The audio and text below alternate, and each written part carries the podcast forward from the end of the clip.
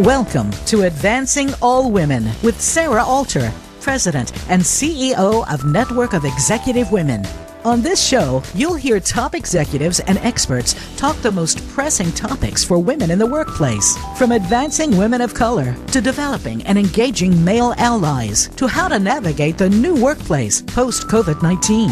Sarah will cover it all as she and her guests dig into these key issues. Now, here's your host, Sarah Alter. So my daughter reached out to me this past year in March to ask if, you know, she and a good friend of hers could come stay the weekend. And given they're both young and lead much more exciting lives downtown Chicago, I was a tad surprised that the boring burbs and her boring parents were alluring to them. I, of course, said, Oh, absolutely. You are both welcome here. The more the merrier. But then I asked her, So what do we owe this honor? She gravely shared that in the aftermath of the recent tragic spa shootings and deaths in Atlanta and the rising Asian hate sentiment everywhere, her friend, who is of Asian descent, no longer felt safe in the streets of Chicago. In fact, she wouldn't even leave her apartment unless a group of friends were with her. She just wanted to escape the fear and the hatred for just a couple of days. Nothing a parent ever, ever wants to hear. Yet, my, my personal incident and situation is but one of many, many, many, many. Since the pandemic, even more staggering this stat, Asian hate crimes have spiked 150%. And mind you, this stat only represents the crimes that were even acknowledged or reported. This is a situation I have felt compelled to address. I needed to educate myself on why such a, a, tragedy could unfold and has for hundreds of years. The Asian community has lived and continued to grow and prosper in the US for over 160 years. And it now represents over 19 countries across the world. Yet, despite the fact that this community has planted their roots in the US and have contributed great value to our society, they are perpetually considered foreigners. And particularly Asian women who live their lives in the intersectionality slash collision of both ethnic and gender identities that are all too often both discounted. So today we will address this challenge, this opportunity. And I am joined by three phenomenal female leaders who will not only educate you, but they will inspire you to be the advocate and ally who will step up to stop this hate and stop this fear. I am joined by the incredible Sue Ann Hong, President and CEO of the Center for Asian Pacific American Women. I'm joined by Mariko Carpenter, VP of Marketing for North America, Nielsen IQ. And last but not least, Daphne Kwok, VP of Diversity, Equity, and Inclusion for the Asian American and Pacific Islander audience and owning strategy at AARP. Welcome to all of you. Good morning. Good morning. Good morning Thank you so much. Sarah. I know. Thank you so very much for joining me today. Sue Ann, we're going to kick it off with you. Um, I referenced this incident in March. Remind the audience what it was that had unfolded. Thank you so much, Sarah. Um, well, first of all, I live in Atlanta, Georgia. So what happened on March the 16th hits home for me. Um, I've been here in Atlanta for a little over three years now. And I think from a perspective of personal experience as an AAPI woman and also as a leader of a national organization representing AAPI women, I had a couple different uh, things that I wanted to share. One is I remember hearing uh, on television and the news about what happened with the shootings that the eight people were killed six of them were you know from a spa shooting perspective six women were aapi women. And the fact that you know we were i think we were all in shock first of all the yeah. fact that these spas were not exactly next to each other. So obviously this individual actually sought out these places but what ultimately initially you know um, we didn't have uh, that information. But as things unfolded what we found out was that you know this was a, a, a sex addiction issue for this uh, this murderer. And but i think what was the most disturbing part and that really hit home for me was the fact that these women you know the voices weren't heard. It was the the yeah. the voice of the murderer that was being really uh, rallied out there the fact that he had a sex addiction that it wasn't a hate crime which by the way just probably gave outrage to every aapi woman in america and beyond yeah. and i think that's the that's the piece that made me realize that the the the experience of the AAPI woman is not understood in the mainstream. The fact that these women they're they're like they weren't looked upon as individuals who had lives, who had families. Mm-hmm. And so that was the initial uh, experience that I had. And then um, I think it took 48 hours for most of the organization, with the exception of one, to actually even react to what happened. So yeah. that was the initial experience of what happened. yeah, sadly, it was clouded by like three other issues and dynamics, and um, just just tragic. And and and it, but but it was a it was a pivotal moment right it, it's so much of this past year and a half and we've talked about this in, in other shows um, it, it it it it was a point of reckoning, right? And I think it it fueled and it energized the advocates for this community. So, Sarah, I think what you said is very true. What I think what bothers me is the fact that it took a mass shooting to galvanize absolutely the community, the country.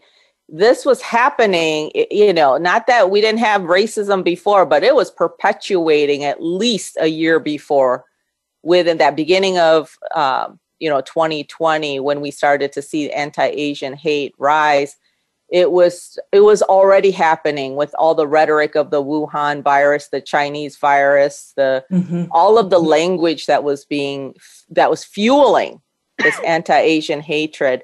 And i know daphne's going to go into some of the issues with you know the violence we're seeing with the elders and and i mean it's so bad it's so blatant. It's not even subtle and so I think it was happening all along. And then it just unfortunately took a mass shooting to really bring it to light, along with what happened with George Floyd. So, quick uh, point of education, because I know I learned this this past week in, in preparing for this show. AANHPI, share with our audience, because um, too often we think, oh, you know, the Asian community and it's just a monolith. And as I'd shared, there's like over 19 countries that represent the Asian community, but educate our audience on that. Yes, it's the Asian American, Native Hawaiian, and Pacific Islander community. And, you know, I wish we could actually show a map uh, with all of the different Asian American yeah. uh, communities because we are definitely not a monolith. And I think right. when you see kind of where the population of all the AAPI uh, and HPI community are, I think you'd be very. I think a majority of the people be very surprised at where they lie, where they live, where they and, and, have a living, and multi generational too. Absolutely, which you know, as i'd shared, yeah. Um, Mariko, what what's your personal experience been? So, Sarah, you know, the, hearing your story about you, your daughter, and her friend uh, really hits home for me because I'm a mom of two daughters. Yeah. And they were both born in New York City. This is the home that they know. And uh, I actually was the victim of harassment uh, myself. And this happened right in the beginning, even before uh, it was you know, um, it was became a pandemic, right? As you said, uh, the initially everybody was just calling it the, the China virus, virus, especially in New York City, uh, avoiding Chinatown, avoiding any sort of stores that had Asian uh, owners. And um, I was walking my dog and was harassed right in the block that I live in here. And uh, fortunately for my girls, they've grown up in New York City where it is diverse, probably most more diverse than than many cities uh, in the United States. So they hadn't they hadn't really experienced you know this this type of racism, and it really shook them. It shook our whole family. I had to have a conversation with them. Um, after that, I didn't let them go to Duane Reade, which is just downstairs in my building alone. I didn't let them walk uh, down 56th Street because that's a little darker than the other streets. Right. Um, and that really, really, and this is the only home that they know. This is their neighborhood. You know, you walk out to 57 and this is their their street. And all of a sudden they um, we had to be careful we had to have this fear that they never had to experience before so um, that that's been uh, you know my personal experience uh, but what really actually uh, opened my eyes as well is this passion of Americans, you know, who are not API, um, who want to be an ally, who want to help our community, who want to understand. Um, and I think that really, um, you know, was one not only wonderful to see, but that ignited me personally um, to do what I can for that movement, right? To share my story, to share my voice, uh, and be more active than I have ever been. Yeah. Oh my gosh. Thank you for sharing that. Um, Daphne, your personal experience. So I'll say that uh, I live in Northern Virginia, literally inside the Beltway, Washington D.C. Beltway, and this is I live in the home that I actually grew up in. So you know, from almost oh, 60 wow. years, uh, and I live with my parents. I'm very fortunate that they are at 95 and 88 years old. Uh, I have to say that uh, since I live with them and since the pandemic, we really have been in lockdown and we really haven't gone out and so I I personally have not had to worry about my parents um, encountering any of the hate because they literally have not really been out. Yeah. But I have been so concerned about all my other friends and their elderly parents, especially those that are in the larger cities like New York City, like San Francisco, uh, where so much of these incidents and so many of these incidents are taking place and uh, you know everybody was talking about how fearful they were constantly constantly worrying about their parents whether they were going out you know are they going to be safe? Uh, and so this is um, really um, a concern. And so one recently i read something about how you know for actually for asian americans now we are not afraid of covid. It's not covid that we're so fearful of right now. It is the hate that is being directed against asians what a sad commentary and statement that is for this nation. Um, and right now, one of the things that I have uh, within AARP that I've been really alerting my colleagues as we uh, are get ready to re-enter the workplace uh, in September is that for the Asian American employees, um, our national headquarters is in Washington D.C uh, we're right across from a major subway stop. And so it's been fantastic that most people have been able to take public transportation in versus driving in. But for the Asian American employees, this is causing a lot of anxiety. Uh, because people don't want to take public transportation. They don't want to have to worry about or be fearful of being a target of um, what Mariko uh, has described to you know happened to her and to so many other people. And so we as employers uh, really need to be very cognizant about uh, our Asian American employees, uh, uh what it takes, and uh, what uh, they are undergoing right now, especially as those that have children and going back to school as well. It it so share with everybody and, and again my my ongoing education and thank you so much to all three of you because i have learned so much this past week with you but the model minority myth this has been a huge contributor to i think what you had shared sue which is oh well it's just been ignored it's not an issue right? Um, it it Sue can you you know help educate our audience on that? The model minority myth. The model minority myth uh, came out in the 60s by a sociologist who was describing the experience after the Japanese internment camp and these these individuals who are quote succeeding and getting over and getting through the racism and the things.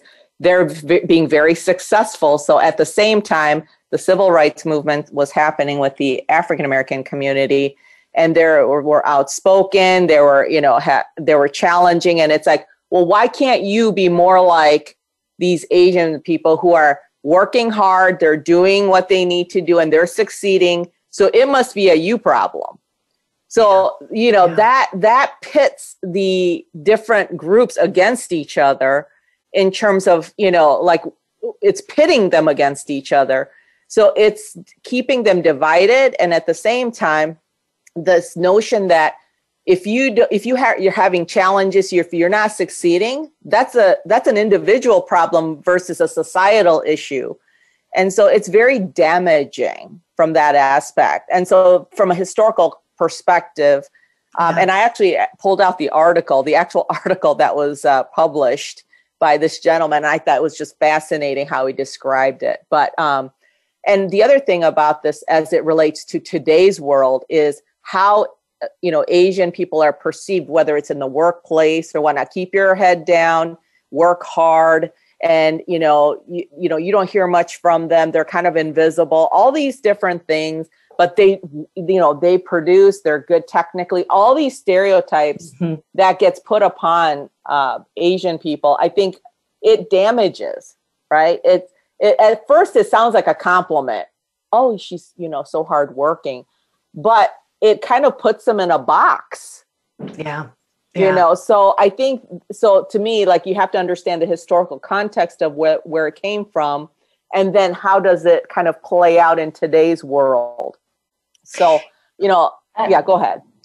Yeah, no, and there isn't the the economic inequity either, right? So it that's misleading as well. Someone's someone was going to say oh, something. I, I was going to say, Daphne, if yeah. I could add to that, and then uh, to add on to what Sue Ann just uh, commented on, especially when it comes to the federal government, the public sector benefits. You know, here we are. We are tax-paying citizens as well too, uh, and often we get left out of programs, benefits um, because the notion is, oh, Asian American, Native Hawaiian, Pacific Islanders, oh, you know, they're highly educated, they're, uh, you know, at the top of the uh, wealth income, and so therefore they don't need any assistance. This couldn't be further than the truth. Yes, of course, we do have very fortunate people in our communities that are on that spectrum economically, but boy, the majority of the AA and HPI community are falling in poverty. We have some yeah. of the highest poverty rates over any group, and that is not known. And the only reason we know that is through the disaggregation of data. For the limited data that is collected about our community, it is so key and critical to actually break it down to the Samoan community, the Korean, the Hmong community, uh, the Burmese, so that we actually get an accurate snapshot of the real needs uh, of those communities. And poverty, ed- education, most the model minority myths shows and tells people, oh, Asians go to the top most elite uh, schools in this country. Well, you know, more than 50% of our community actually go to junior and community colleges. Uh, and so, and so, and we have some communities that uh, high school attainment is not uh, a given. So, um, we have a lot to talk about in the model minority myth. And I'll just throw one thing out because I actually worked in the disabilities community for a little bit in the Asian community. And one thing I learned is that for Asian American Pacific Islanders uh, who have hidden disabilities, that is an added compound when you put on top of that the yeah. model minority yeah. myth. And one young woman said, I have a hidden disability and I could not excel and succeed in school. And yet my teacher saw me as an Asian American, assumed I would be excelling in, in the studies, and I couldn't uh, because of the hidden disability. And so we have to be very cognizant about this. Yeah, Mariko.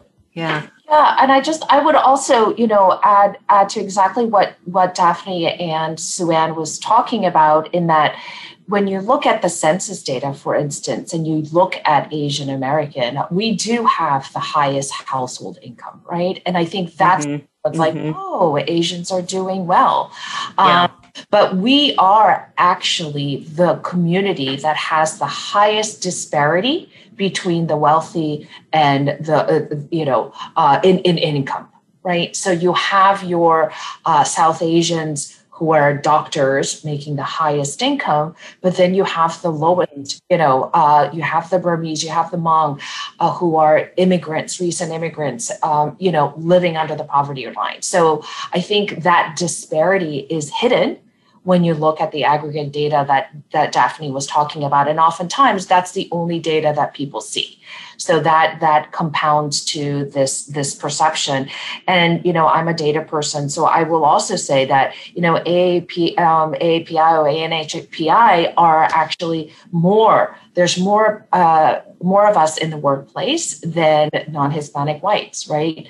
Uh, we have 67% of our community in the workplace. Um, you know we have more married couples almost half of them are dual income so talk about you know us working uh, and contributing to the community. Uh, we we are we are you know and and even thinking about the small business owners, right? Uh, they are the backbone of commerce in this country. Absolutely. So um, to to have that vision of all we're doing well. Well, if we were all doing well, we wouldn't be working, you know, two dual income day in and, and, and day out and 24 hour jobs and, you know, all of that. So uh, I think, you know, shedding light on that is is really important. So I'm so glad, uh, Sarah, that you asked you asked that question.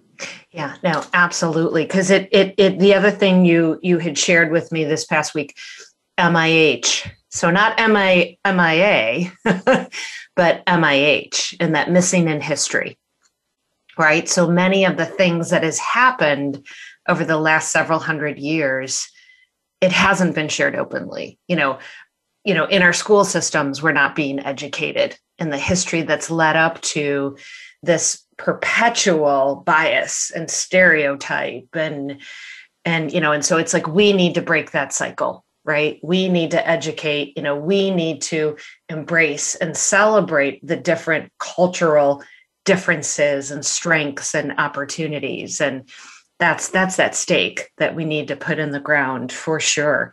Um, perpetual foreigner. Who wants to tackle that one? Daphne. Well i think as we've talked about the model minority myth the other uh, moniker yeah. that uh, seems to be flashing on the forehead of all Asian Americans is the perpetual foreigner. Uh, yeah. And granted, uh, that Asian Americans, uh, Asians didn't really immigrate into the United States until after 1965 with the passage of the Immigration Act. And that's relatively recent history, right? 1965. Um, because we were purposely excluded uh, from immigrating into the US with the passage of the Chinese Exclusion Act in 1882 uh, which was not rescinded until 1943. Now, that's uh, oh, a specific group of, in the US history, a very specific group of people specifically excluded from entering the United States. Uh, and so this is part of, unfortunately, uh, US uh, immigration history that is yeah. very racist. It is uh, based on uh, it's been used against Asians and other uh, uh, individuals from other countries as well too. Uh, but this whole perpetual foreigner issue uh, really has continued to translate. And uh, I'll, I'll, just say right now, under COVID, right here, it, our loyalty, Asian, Asian, Asian Pacific Americans, our loyalty to the, to the U.S. has always been questioned. But under COVID, here we are among the top line people that have been trying to help save lives, like Dr. David Ho, uh, who's been trying to find a cure. And he uh, was one of the ones that found the AIDS cure. You know, we have Filipino nurses who uh, actually are on the front line as well too. Uh, they are only 4% of the nursing corps in the US, but they make up 26% of the COVID deaths of the medical pro- professionals right now. And Dr. Peter, uh, Mr. Peter Tsai, who was a founder of the N95 mask, which everyone was trying to get um, to protect ourselves. So we are uh, very much contributors to this nation. Absolutely. So thank you all for framing the situation so nicely. Um, clearly, an opportunity for us to do a better job stepping up, advocating, being that ally, taking action. We're going to take a short commercial break. And I want to thank everybody who's been listening along to our Advancing All Women radio show. You can check us out at newonline.org for more information on New and all of our podcasts. But hang in there with us because in this next segment, this next half an hour, we're going to talk about how we can all, as leaders and organizations, step up to do a better job supporting and advancing AANHPI uh, female leaders in the workplace. So we'll be back. Become our friend on Facebook. Post your thoughts about our shows and network on our timeline. Visit facebook.com forward slash voice America. Network of Executive Women is a nonprofit dedicated to advancing all women and transforming our workplaces through the power of community. We are a growing community of more than 13,500 professional women and men, representing nearly 900 organizations across North America. We are a strong, collective voice for everyone in the corporate world who wants to see gender equality become a reality, and we welcome all who champion our cause.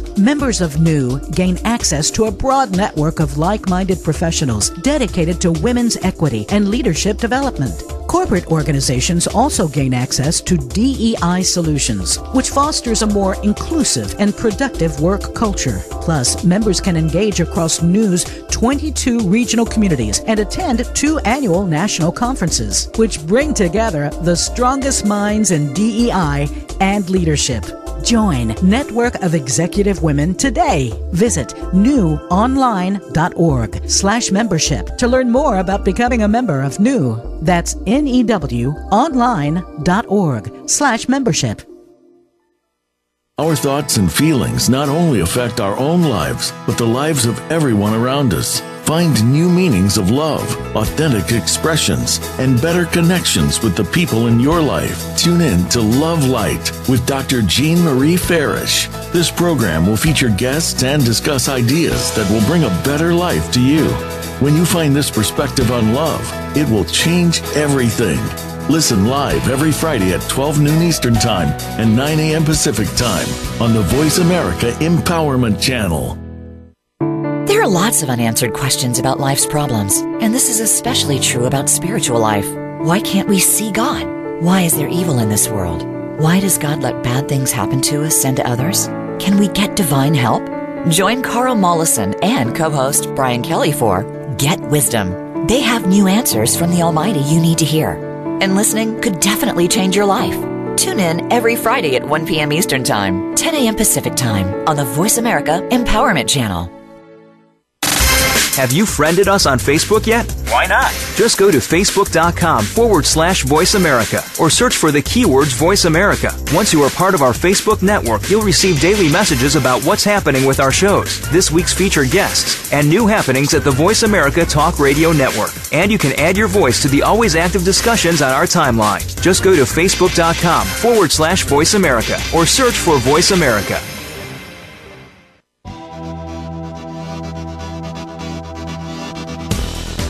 You are listening to Advancing All Women with host Sarah Alter. Want to learn more about the show and about Network of Executive Women? Visit our website today at newonline.org.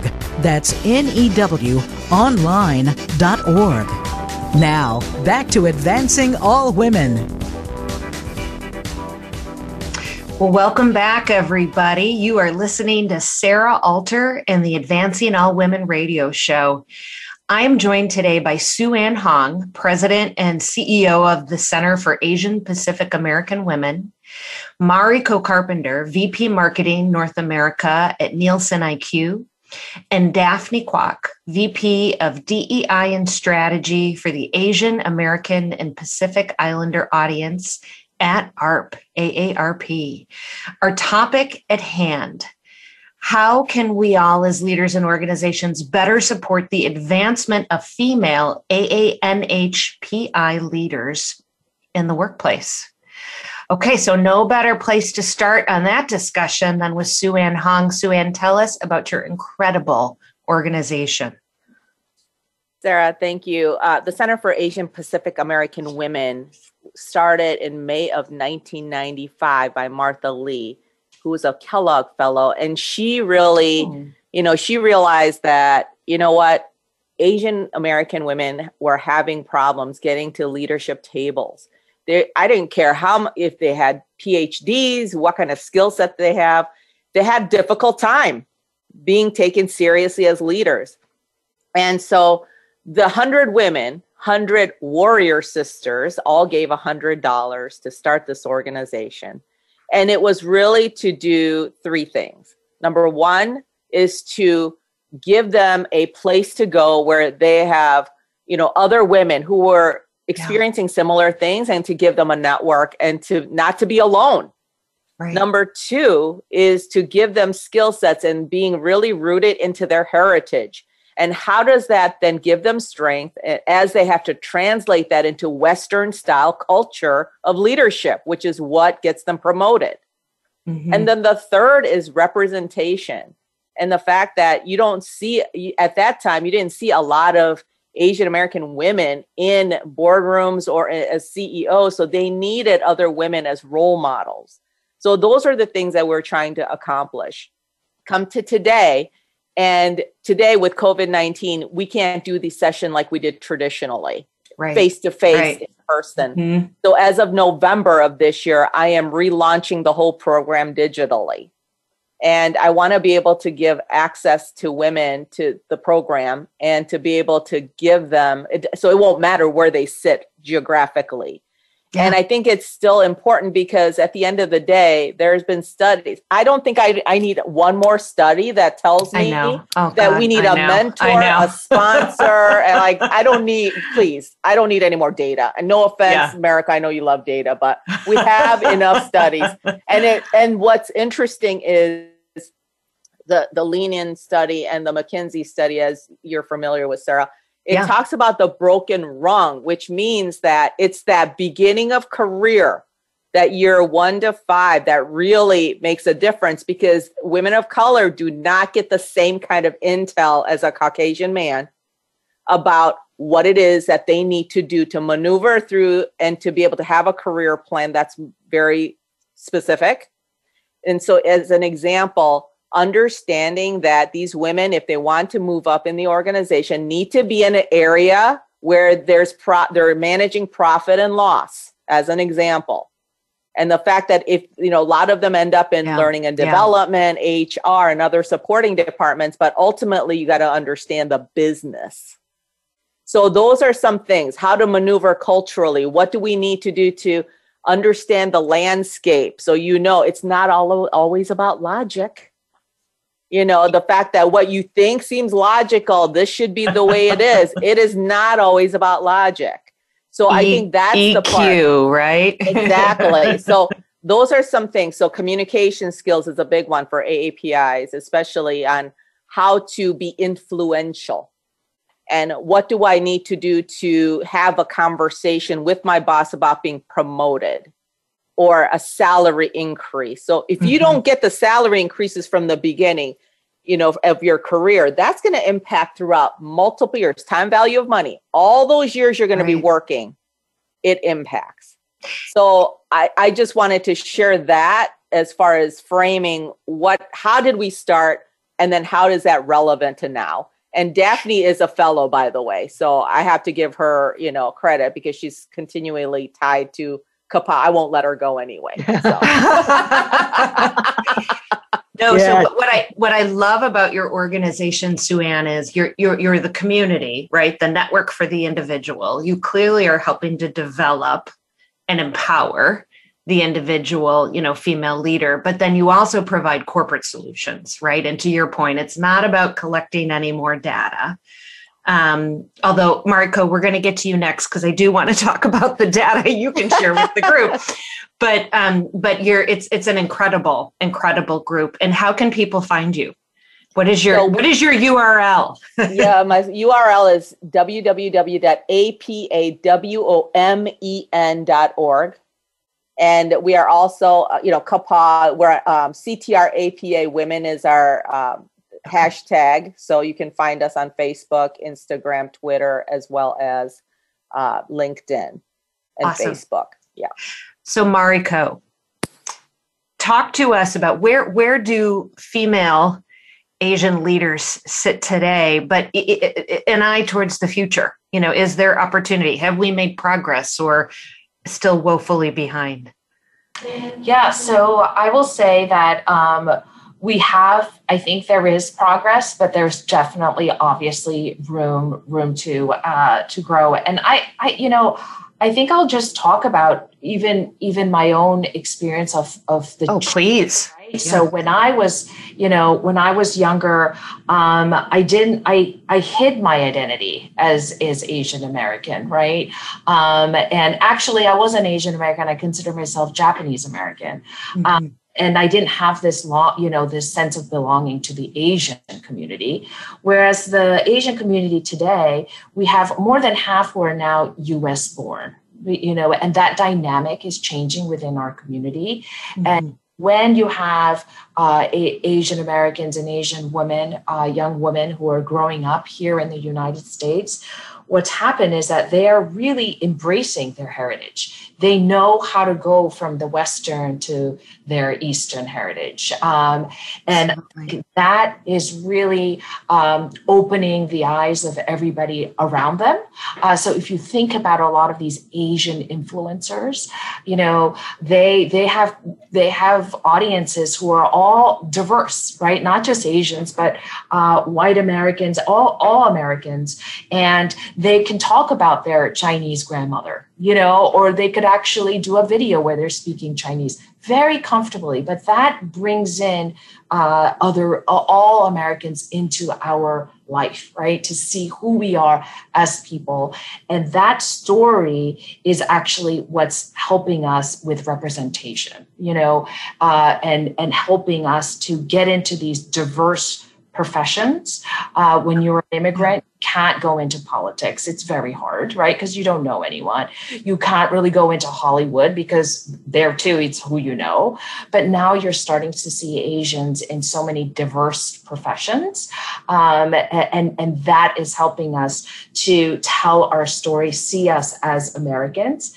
And then by virtue of that, getting more opportunity um, in the workplace and also, uh, you know, shedding light to the uh, Asian American working working woman. So I think you know while it is about that that that uh, storytelling and in you people like you sarah who actually give us a platform to tell our story which is impacting the advancement of uh, of asian americans on all fronts yeah no and it's it's embracing and celebrating the diverse experiences, perspectives, you know, cultural dynamics, and the fact that someone's multilingual, right? It it just makes you exponentially more valuable, you know, as as a leader. And it's just that's that's just like that's business 101 or at least it should be sadly it isn't always um, let's shift to the government okay and and and like humbly um, impressed by both, you know, Daphne and Sue Ann. You've both been active leaders in guiding our federal governments. Um, Daphne, speak about your time in the the Obama administration and the role that you played. Well, I had the greatest, greatest honor uh, of um, being asked by President Obama to chair his advisory commission on Asian American and Pacific Islanders.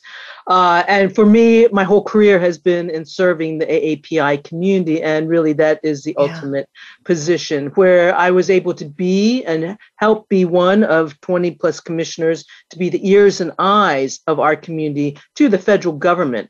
Uh, and so this was a time of when the ACA was being passed. So we were able to raise to like HHS, Health and Human Services, the challenges of the AAPI community being able to sign up for uh, the, the, Affordable Care Act.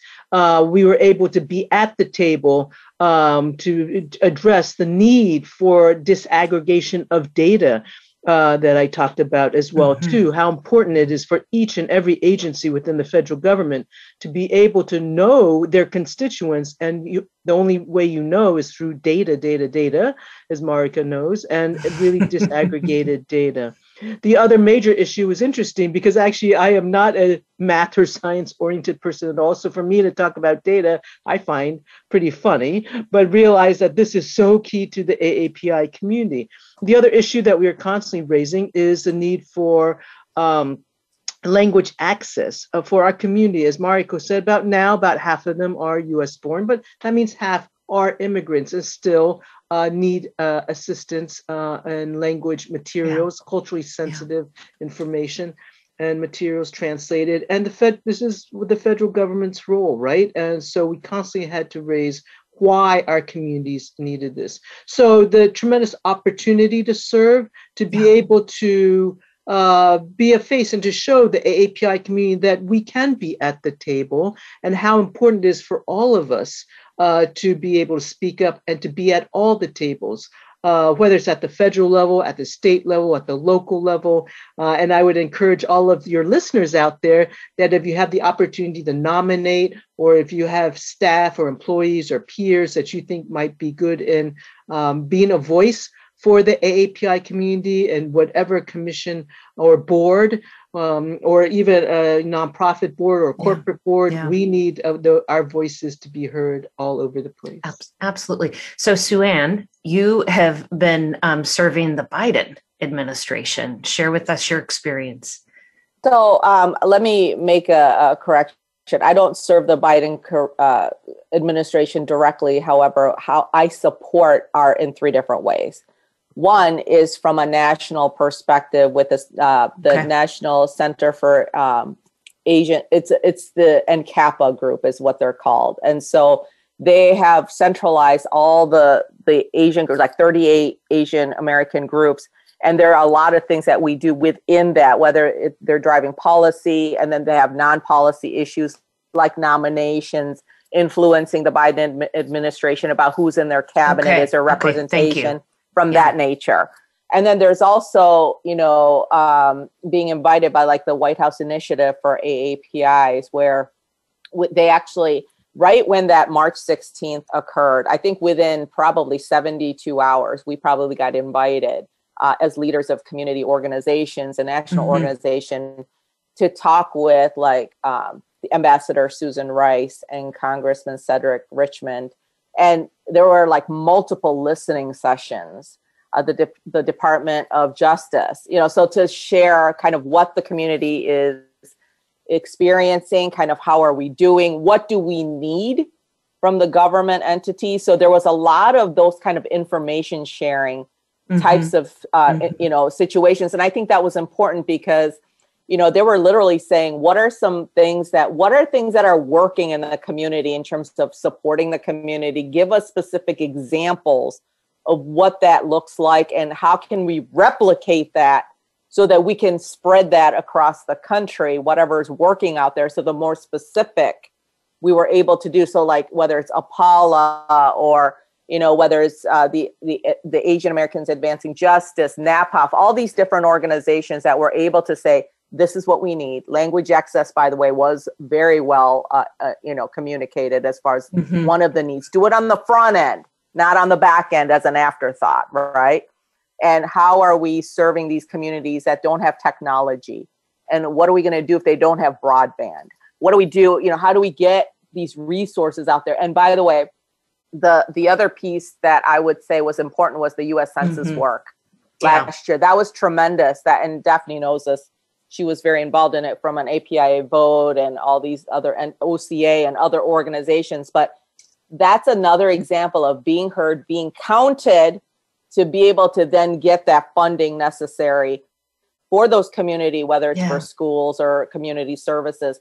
So those are the way that I support. And then I amplify other organizations as well mm-hmm. who are mm-hmm. doing this tremendous work. So I want to make sure that I'm clear on how I'm supporting, but I think it is important to amplify, to provide a venue for these Absolutely. voices to be heard.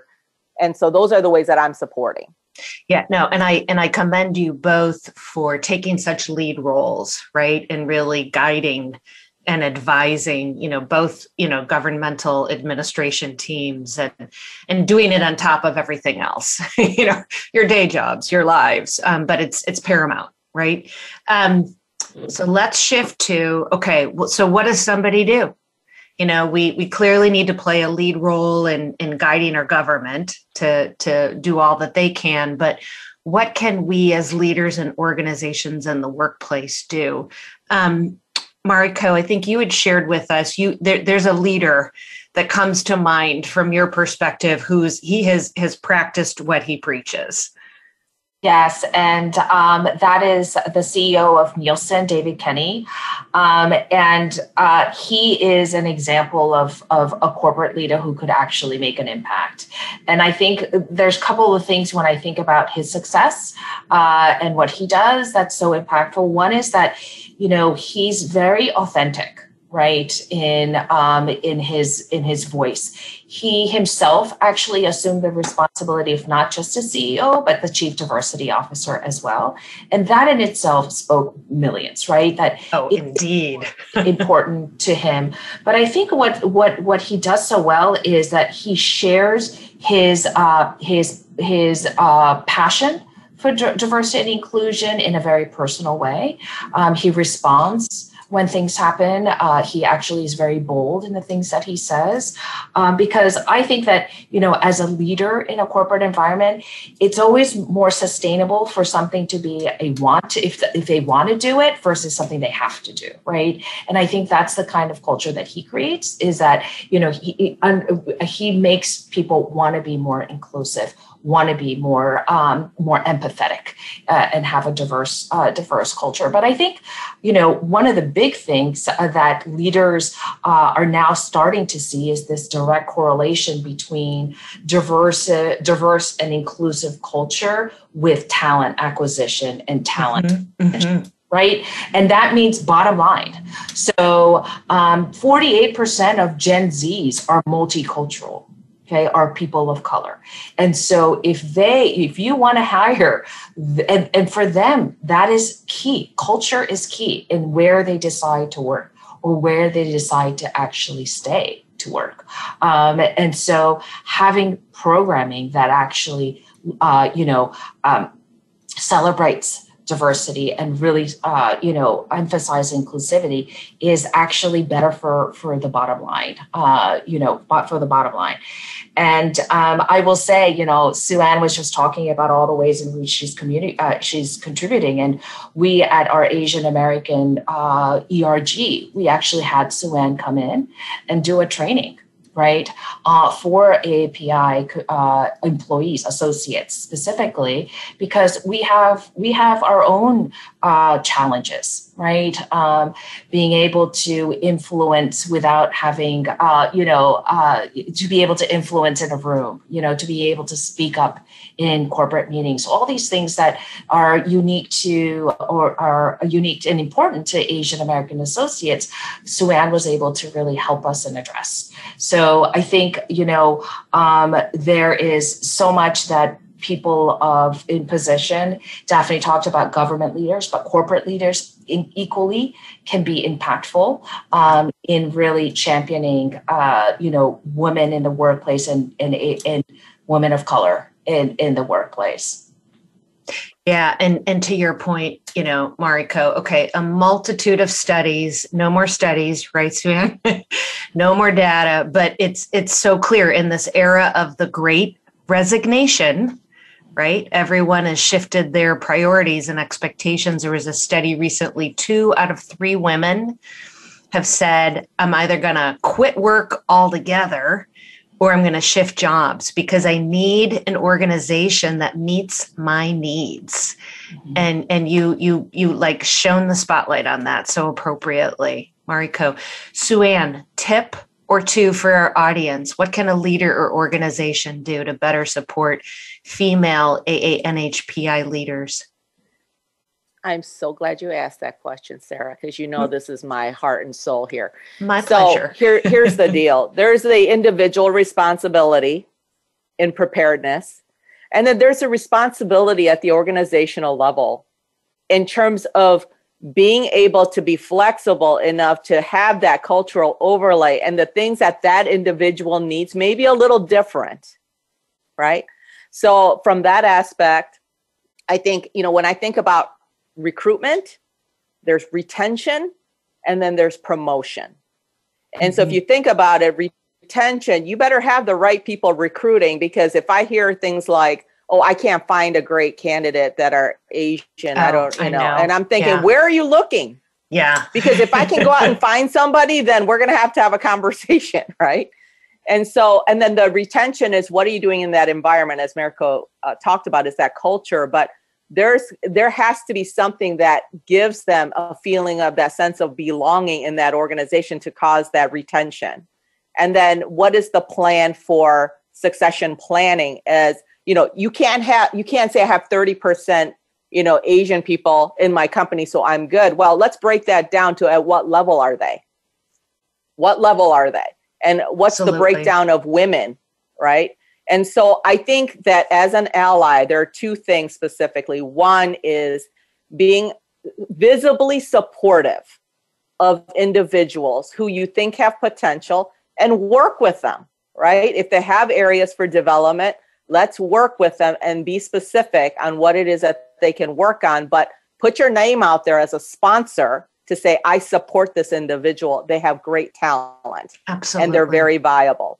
Number two is that we are remember we are not a monolith as we talked about so identity is at the individual level so Mariko says i'm japanese american well guess what i consider myself korean american but i am you know more american probably than korean in terms of because i grew up here in this yeah. country since i was eight so that's what i would say is be a sponsor be out there visibly and look at your recruiting strategy and what you're doing and what are you doing in terms of your culture. Absolutely. Thank you. Daphne, one last closing tip. I think the one thing I would ask people to do is to whatever group you're in, department you're in, uh, once we can go back out, have experiential learning. Go into the Asian American community so that you can learn, whether it's about housing or health or whatever your issue area is. Absolutely. No, perfect idea. It's all about that self education, right? Uh, thank you so very much, Daphne, Sue Ann, Mariko. You were incredible. You inspired me, and I know you have inspired our audience. I want to thank everybody who listened in today, um, and and and for everybody who has been listening in. We have passed the three thousand listener mark. I love you all. Yeah. Um, and and Voice America, I want to thank you for giving me and the network of executive women this opportunity to share our voice and our mission with all of you. So join us next week, same time. Um, we're going to discuss the generations that coexist in our workplace environments You've got your boomers, your Zers, your millennials, even your alphas now. And how do we leverage all of these unique perspectives and experiences within each in our workplace? To learn more about New and listen to all of our podcasts, check us out at newonline.org. I'm Sarah Alter, and thank you for listening and have a great day.